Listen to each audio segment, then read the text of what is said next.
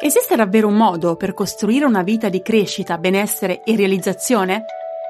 Io l'ho trovato e in questo podcast ti mostrerò come anche tu puoi realizzare i tuoi obiettivi personali e professionali senza perdere l'equilibrio.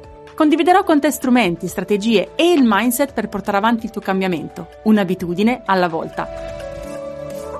Io sono Francesca Dean, sono un Health and High Performance Coach e ti do il benvenuto su Healthy Busy Life.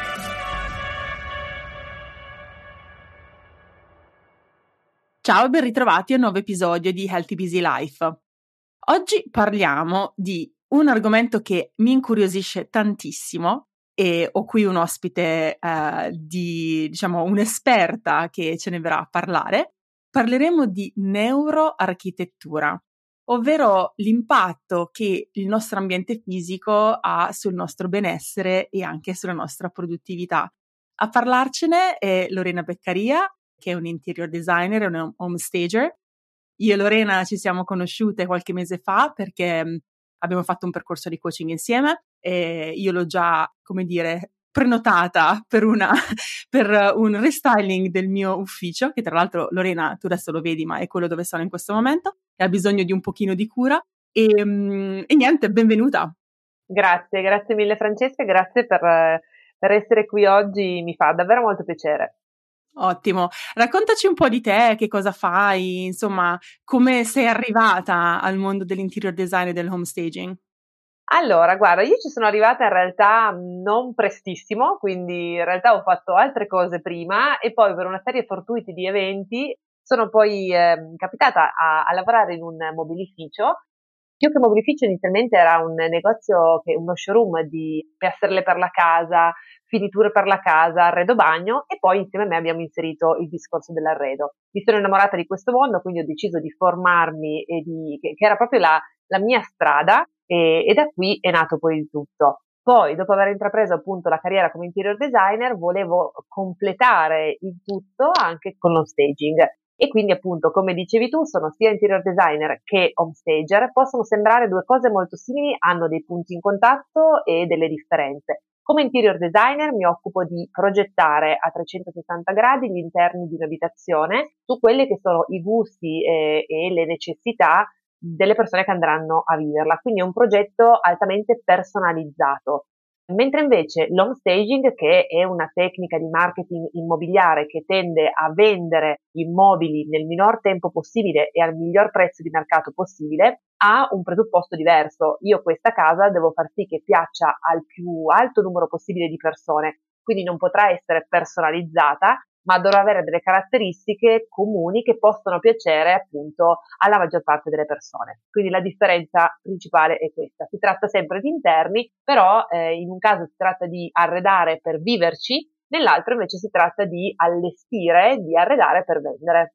Bellissimo. Tra l'altro non parleremo di questo in questo episodio, però ogni volta che sento eh, le storie, ovviamente eh, io ti conoscevo e questa l'avevo già sentita, la tua, di mh, evoluzione professionale, no? Quando eh, partiamo da un punto senza sapere che quella che, che, che, quel punto della nostra vita professionale ci, ci, aprirà una strada che non potevamo immaginare. Quindi è bellissimo da sentire, da testimoniare. E come forse sai, insomma, ne abbiamo parlato anche altre volte, è una cosa che a me entusiasma tantissimo, quando ci diamo l'opportunità di, di esplorare cose diverse e onestamente vedendo quello che fai, perché eh, vabbè, poi lasceremo tutti i contatti di Lorena, però fa veramente un lavoro bellissimo ehm, su Instagram e sul suo blog di divulgazione di, di, di, insomma, di, quello che, quello che lei fa l'interior design, oltre dai delle eh, come dire, tips pratiche molto utili e quindi si vede, si vede che è, è la tua cosa, che sei nel tuo elemento. Quindi vabbè,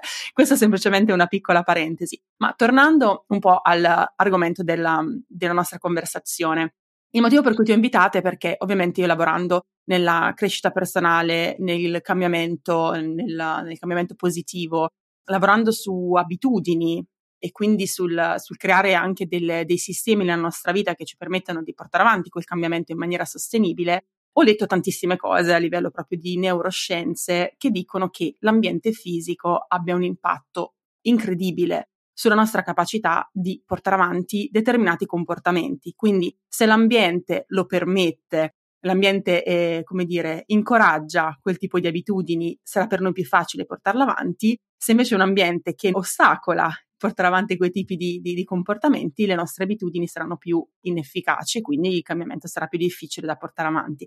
Quindi tante volte quando eh, facciamo fatica ad implementare una nuova routine, guardiamo in tanti posti, sicuramente c'è una varietà di fattori che contribuiscono, però raramente andiamo a vedere all'ambiente fisico. Quindi ti vorrei chiedere, per quanto appunto sottovalutato, che impatto ha l'ambiente fisico sul nostro benessere, sulla nostra produttività? E eh, tu accennavi appunto eh, quando ci siamo parlate di neuroarchitettura, che poi quello di cui parleremo oggi. Ci racconti un po' di cosa si tratta?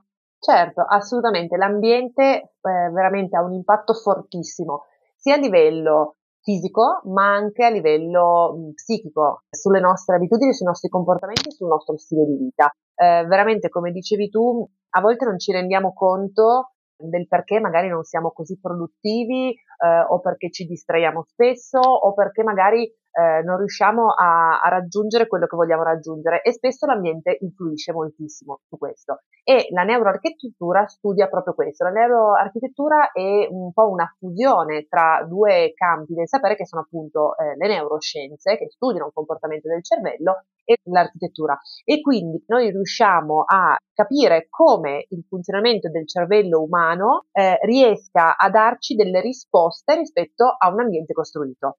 Quindi mh, la neuroarchitettura cosa fa? Analizza quello che è la modalità in cui l'ambiente va a influire sui nostri comportamenti, ma non solo, sulle nostre emozioni e sul, proprio sui nostri pensieri. Eh, quindi, grazie appunto alla neuroarchitettura, noi riusciamo a capire il perché eh, ci muoviamo in un determinato modo, il perché abbiamo delle reazioni di un certo modo all'interno di un determinato ambiente. Noi ogni volta che entriamo in una stanza, in un ambiente, in una casa, abbiamo delle cellule proprio a livello neuronale, che insomma è la cosa più che mi piace sempre sottolineare, che si attivano inconsciamente eh, perché sono proprio delle aree dell'ippocampo. Hanno delle cellule che sono specializzate nel riconoscere le forme geometriche e l'organizzazione dello spazio che ci circonda. E quindi quando entriamo in una stanza, queste cellule riescono a elaborare le informazioni eh, dello spazio e creano delle mappe cognitive che saranno alla base delle emozioni, delle sensazioni che proviamo e anche delle, delle decisioni che assumeremo. Quindi questo è quello che fa un po' la neuroarchitettura, che eh, in realtà nasce principalmente negli anni, fine degli anni 50, anni 60. Considera che il primo eh, edificio proprio considerato neuroarchitettura è stato il Salk Institute, che è un istituto che è stato commissionato da un virologo, eh, Jonas eh, Salk, il virologo che ha scoperto il vaccino contro la poliomielite. Eh, lui ha lavorato per anni all'interno di uno scantinato senza finestre dentro un istituto di medicina pubblica e eh, niente, non riusciva ad arrivare alla conclusione, non riusciva a trovare la, eh, il, il, risultato, il vaccino. Decide di prendersi una pausa e va a fare una, diciamo, una vacanza di relax in Italia. Viene in Italia ad Assisi e soggiorna in un, in, insomma, in un convento francescano. Rimane colpito dall'ambiente, dalla natura circostante, da questo chiostro bellissimo, da queste stanze con queste vetrate e soffitti altissimi. Torna eh, dopo questo, questa vacanza, torna insomma al suo scantinato e riesce a concludere la sua ricerca, riesce a trovare il vaccino. Quindi rimane colpito da questo e inizia a studiare come l'ambiente può influenzare anche la produttività. E quindi decide di eh, commissionare questo istituto, il Salk Institute, all'architetto Khan chiedendogli di ricreare all'interno di questo, di questo, istituto delle condizioni che lui aveva ritrovato, per cui eh, questi, voleva un, un, un, sistema di illuminazione e proprio condizioni climatiche che favorivano proprio il, la produttività di, tutti, insomma, di, di, tutte le persone che lavoravano all'interno dell'istituto. E quindi da qui nasce poi tutto questo filone eh, della psicologia ambientale, psicologia architettonica, quindi con un'attenzione particolare a come l'ambiente e il cervello riescono a interagire. Wow, bellissimo. E oltre alla produttività è proprio anche la creatività, immagino, che vada ad influenzare. Io vedo, vedo assolutamente a volte per fare certi tipi di eh, task, di attività, ho bisogno di eh, andare in un ambiente diverso rispetto a quello della mia casa, che non credo che sia neuroarchitettonica assolutamente, diciamola così, ma dovrei proprio cambiarla, speriamo presto. Però sì, a- a- aiuta un po' anche, immagino, la, l'energia a fluire, la creatività a fluire Però è interessante quello che dici, appunto, di riconoscere le forme geometriche, l'organizzazione, e immagino che questo è qualcosa che a livello di aziende, adesso io mi immagino, non lo so se dico una cavolata, però come Google, queste aziende che sono un pochino più all'avanguardia, probabilmente questi ragionamenti li fanno. Ma per quanto riguarda invece l'individuo, cioè ti capita di avere persone che ti chiedano di avere un ambiente che sia eh, in qualche modo confacente o che possa supportare la propria produttività, il proprio benessere? Sì, anche perché tu considera che eh, negli ultimi due anni, data appunto la pandemia e insomma tutto quello che abbiamo vissuto, moltissime persone hanno iniziato a lavorare da casa. Considera già in generale che l'Organizzazione Mondiale della Sanità ci dice che noi passiamo il 90% del nostro tempo in ambienti chiusi. Se noi aggiungiamo questo, il fatto che eh, adesso spesso e volentieri lavoriamo da casa, diventa fondamentale riuscire a ricreare un ambiente favorevole eh, e che ci permetta di essere concentrati e di essere produttivi. Quindi mi capita spesso perché ehm, ovviamente non tutte le case sono conformate per avere una stanza in più eh, per, che diventi uno studio e, e, quindi la maggior parte di noi ha dovuto cercare di adeguare quello che era il suo ambiente e trovare anche una collocazione a quello che era, non so, ad esempio una scrivania per l'ufficio. E quindi se ad esempio eh, poteva essere molto comodo, per dirti, avere un ufficio in salotto, in alcuni casi l'ho fatto fare in realtà nella camera da letto, non perché eh, mi piace insomma più di tanto il concetto di avere anche il luogo di lavoro nella camera, ma perché magari quella determinata camera aveva un'esposizione, un'acustica, un comfort diverso rispetto che il living. E quindi sì, in questo caso mi, mi capita e come dicevi tu sicuramente eh, le neuroscienze si sono applicate principalmente e soprattutto all'inizio alle eh, strutture ospedaliere perché è stato studiato proprio come il fatto di avere un ambiente più confortevole e con eh, delle viste sull'esterno e sulla natura aiutasse moltissimo i pazienti, quindi questo è stato il primo campo di applicazione, poi è stato poi spostato anche sul settore residenziale e moltissimo sulla parte degli uffici. Infatti vediamo queste grandi aziende che stanno creando degli uffici sempre più a misura delle persone che ci stanno all'interno. C'è tutta una, ehm, è carinissimo da vedere, anche una filmografia che ci fa vedere come è cambiato l'ambiente di lavoro, gli uffici, da, insomma, dagli anni passati, dagli anni 50 ad oggi. Quindi, mentre prima vedevamo magari anche nei film questi uffici dove erano tutti nello stesso ambiente, c'era molto caos, è poi passati a una a struttura invece molto più isolante, quindi l'individuo era in un piccolo ambiente da solo, adesso vediamo oggi questi ambienti molto più open space, ma cui, eh, in cui si riesce comunque a ricreare una sorta di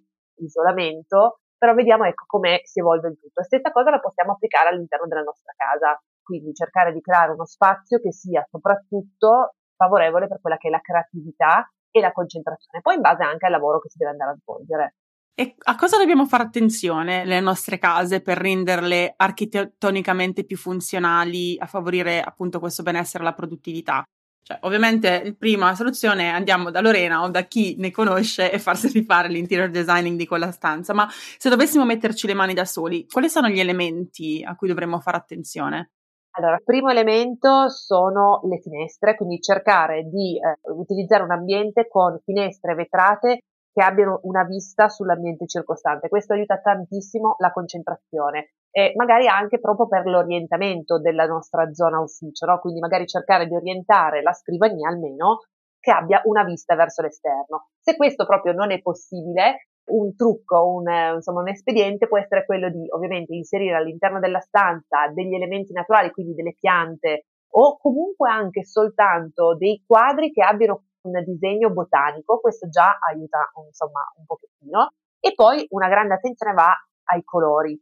È proprio stato studiato che, eh, ad esempio, il colore verde riduce lo stress e la frequenza cardiaca, per esempio. Invece il rosso aumenta la concentrazione e l'attenzione i colori freddi ci danno comunque una, una, un'idea di un ambiente anche più racchiuso, più accogliente.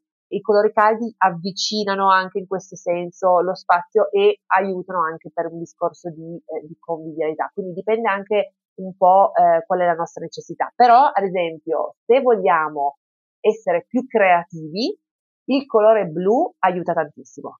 Se invece abbiamo bisogno di concentrarsi, quindi lavorare molto attentamente su un compito, il rosso aiuta maggiormente. Quindi questi sono proprio solo dei, dei trucchetti. Poi, ovviamente io parlo di rosso, di blu, poi possono essere sfumati nelle varie sfumature, nelle varie gradazioni, però ecco a livello generale c'è proprio uno studio eh, che eh, va a constatare come aumentino o diminuiscono i battiti cardiaci di fronte a determinati colori.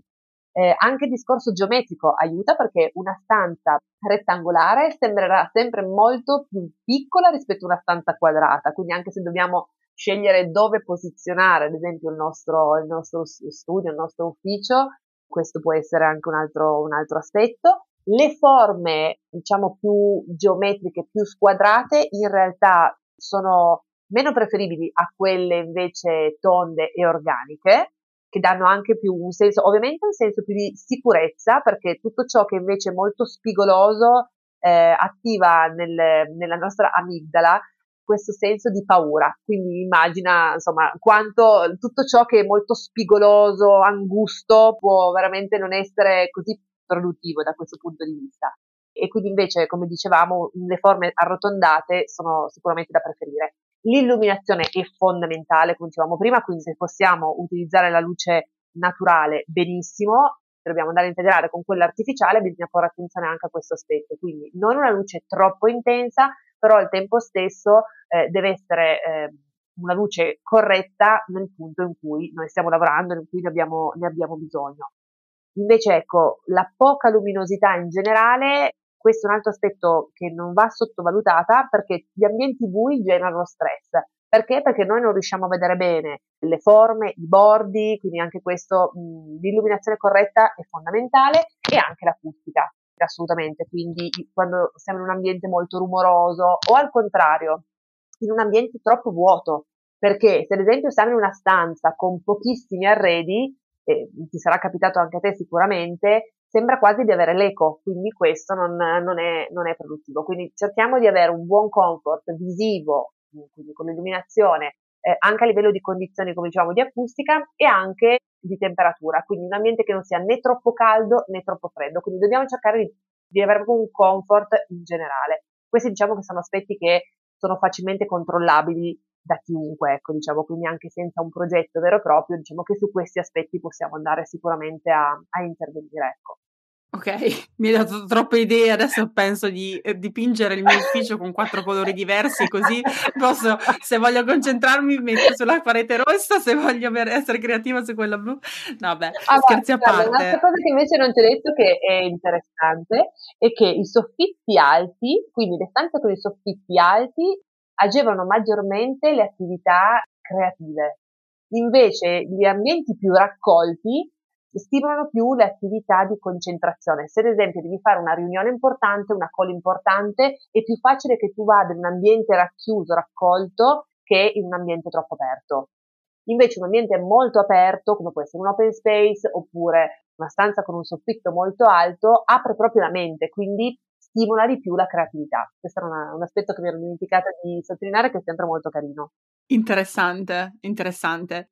Su alcune cose avevo già riflettuto, sicuramente avere, avere finestre e avere luce che, che, naturale che entra e poter vedere un po' di natura fuori, tranne se come me vivi a New York e vedi solo case, però vabbè, è per quello che ci dobbiamo spostare ASAP, come si dice qua, quanto prima, ehm, sicuramente aiuta. Infatti la casa dei miei sogni e l'ufficio dei miei sogni, perché poi pensa all'ufficio un po' come area anche per la produttività, però il benessere in generale, no? l'ambiente, io mi immagino questo living area, questa, questo soggiorno con una parete fatta tutta di finestre che affaccia sul giardino. Ecco, quello tipo è il sogno, è il sogno, è quello che insomma speriamo di, di riuscire a, a, a creare prima o poi. È nella mia visione, nel mio vision board, quindi a un certo punto si manifesterà. Eh, no, questo, questo, è molto utile sicuramente perché già anche ecco, alcuni spunti che hai dato, anche semplicemente mettere piante in quegli ambienti e magari veramente aumentare l'illuminazione. Um, una domanda, la disposizione dei mobili ha, ha un impatto su, sì, anche questo nel senso che dobbiamo cercare di lavorare o comunque di vivere in un ambiente che non sia troppo affollato di mobili, quindi mantenere un giusto rapporto e mantenere dei passaggi che mh, sembra assurdo, però eh, danno proprio anche a livello mentale un ordine. Quindi il nostro cervello nel momento in cui vede un ambiente comunque ordinato, con non troppi mobili ma pochi mobili, proprio un discorso più di ordine aiuta tantissimo a livello di, produttività. Poi eh, è vero anche che ci sono persone molto disordinate e che nel loro disordine riescono a trovare tutto, e allo, però effettivamente è stato insomma, studiato che un ambiente pulito, ordinato aiuta maggiormente, quindi questo sicuramente. Il discorso che dicevi tu delle, delle piante, questo aiuta molto, soprattutto nel caso in cui tu non abbia una vista all'esterno o come dicevi tu, non ho una vista su un ambiente verde, le piante sono fondamentali. Anche in questo poi si ricoll- la neuroarchitettura si ricollega tantissimo alla biofilia, che è un altro, insomma, un'altra disciplina che si sta diffondendo molto negli ultimi anni e che proprio parte da questo concetto del portare all'interno delle nostre case la natura perché ha veramente dei benefici proprio a livello anche, anche fisico, non solo, non solo, mentale, ma soprattutto mentale. Quindi l'inserimento di piante all'interno dei nostri ambienti è fondamentale sperando che hai un minimo di pollice verde e che sopravvivano, perché con me è proprio veramente difficile, però mi sono data le piante grasse, eh, che sono un pochino quelle che hanno il me- minor mantenimento possibile. Immagino che piante finte non facciano lo stesso effetto. Non fanno lo stesso effetto sicuramente, però mh, possono aiutare comunque, perché il concetto è proprio il fatto di avere un elemento verde che riporta proprio la nostra mente a, insomma, anche a distendersi e avere un ambiente meno stressante. Ovvio che se sono vere è, è tutt'altro discorso, però possono comunque aiutare lo stesso. Un elemento, è proprio un elemento, anche appunto, come ti dicevo, se non hai proprio la possibilità o hai veramente il pollice nero e quindi non non vuoi inserire piante, anche inserire magari un quadro botanico può aiutarti, perché proprio il concetto del, del riuscire proprio a, a, staccare un attimo la spina, quello, quello aiuta. Quindi sì, anche alle piante finte nel caso possono andare bene. Abbiamo opzioni, insomma. Esatto. um, Diciamo che eh, quello che capita anche a me adesso al pensiero di eh, cambiare casa nel prossimo anno o circa e dover comunque affrontare un processo di rimodellamento no? delle nostre case o della casa che, che, che, andrò a acquistare, sicuramente crea un pochino di sopraffazione, no? anche se pensiamo all'ambiente di adesso, alla casa in cui viviamo, pensare di doverla rimodellare per renderla più funzionale in questo senso sicuramente può creare sopraffazione. Come sai, io dico una, un pezzettino alla volta, un passo alla volta, no? Quindi se dovessi scegliere uno o due ambienti eh, da cui partire, cosa suggeriresti? Oppure quali criteri consiglieresti di utilizzare per sceglierli? Sì, io considererei sicuramente l'ambiente o gli ambienti in cui passiamo la maggior parte del tempo. Quindi, se noi lavoriamo da casa, sicuramente il primo ambiente su cui andare a lavorare è la zona in cui abbiamo il nostro ufficio, la nostra scrivania. Eh, diversamente può essere magari la zona living cucina. Lascerei per ultimo il discorso delle stanze, ma proprio per un discorso di quantità di tempo che passiamo all'interno dell'ambiente, quindi prendere in considerazione l'ambiente che viviamo di più. Ha senso, ha senso, sicuramente. E probabilmente anche immagino l'ambiente in cui dobbiamo essere più produttive o nel caso di produttività, però siccome parliamo anche di benessere in generale, eh, sicuramente è quello dove, dove, passiamo la maggior parte delle nostre ore da sveglie. Utilissimo, eh, mi è piaciuto un sacco questo episodio, tantissimi spunti, sono sicura che anche per chi ci ascolta ci, ci saranno e quindi ti ringrazio infinitamente per averci date tutte queste tips eh, pratiche perché è vero che basta poco per, per rendere un ambiente più piacevole più piacevole per la nostra mente e, e, quindi anche essere più produttive, essere più focalizzate, sentirsi meglio, più motivate. Insomma, su questo podcast parliamo tantissimo di questo, quindi hai aggiunto un elemento che era importante di questo puzzle. Quindi grazie di essere stata qui. Raccontaci un po' dove ti possiamo trovare. Grazie a te innanzitutto. Eh, allora, mi potete trovare sicuramente su Instagram, eh, su Facebook, anche su TikTok e su Pinterest come Lorena Beccaria Interiors, sempre come Lorena Beccaria Interiors eh, sul mio sito eh, dove c'è appunto una parte dedicata al blog dove ci sono insomma approfondimenti e tips utili da applicare all'interno della, della nostra casa e poi anche nella newsletter a cui ci si può iscrivere dove appunto mando una volta al mese dei consigli che appunto si possono utilizzare da subito. Fantastico, bene. Lascerò comunque tutti i tuoi contatti nelle note all'episodio così non, non ci perdiamo nulla. E niente Lorena, è stato bello rivederti e ci sentiremo presto per, per il remodeling di questo, di questo ufficio che tu vedi e grazie ancora per essere stata con noi. Grazie ancora a te di tutto. Noi ci sentiamo come sempre settimana prossima con un nuovo episodio di Healthy Busy Life.